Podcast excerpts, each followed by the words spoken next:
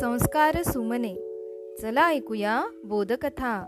या उपक्रमामध्ये मी विद्या गवई नरवाडे आपणा सर्वांचे हार्दिक हार्दिक स्वागत करते. बालमित्रांनो आज आपण रेणू नावाच्या एका मुलीची गोष्ट ऐकणार आहोत आणि नीलू नावाची एक चिमणी या रेणूची खास मैत्रीण आहे. ऐकूया आजची गोष्ट. गोष्टीचं नाव आहे नाचणारी बाहुली. रेणू आणि नीलू चिमणीची खास दोस्ती होती. नीलू एका झाडावर छोट्याशा घरट्यात राहायची. एकदा रेणू खिडकीत उदास बसली होती. नीलू म्हणाली तुला काय झाले रेणू? माझी गुलाबी बाहुली बागेत हरवली आहे. रेणूने उत्तर दिले. अरे चा चल तर मग तिला शोधूया. नीलू म्हणाली.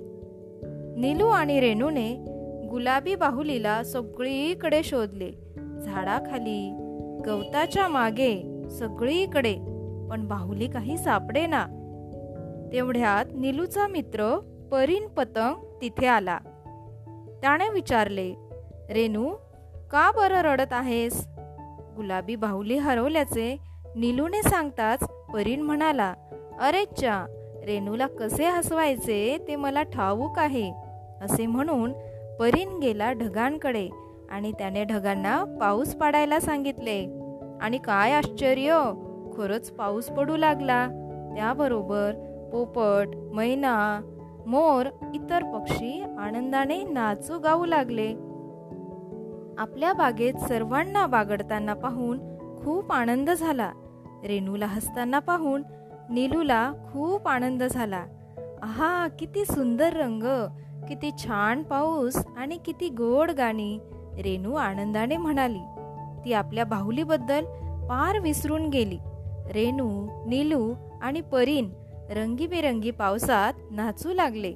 अचानक परीनला एका झुडपामागे लपलेली गुलाबी बाहुली दिसली. ते पहा रेणू परीन ओरडला हीच तर तुझी गुलाबी बाहुली. हो हो हीच ती. रेणूने आनंदाने उडी मारली. तिची गुलाबी बाहुली एकदाची सापडली. थँक्यू परीन. तू आमचा खरा मित्र आहेस. नीलू आणि रेणू एकदम म्हणाल्या. बालमित्रांनो अशी छानशी गोष्ट. पुन्हा भेटू उद्याच्या नवीन गोष्टीसह. तोपर्यंत घरी रहा सुरक्षित रहा आणि मास्क वापरा. धन्यवाद.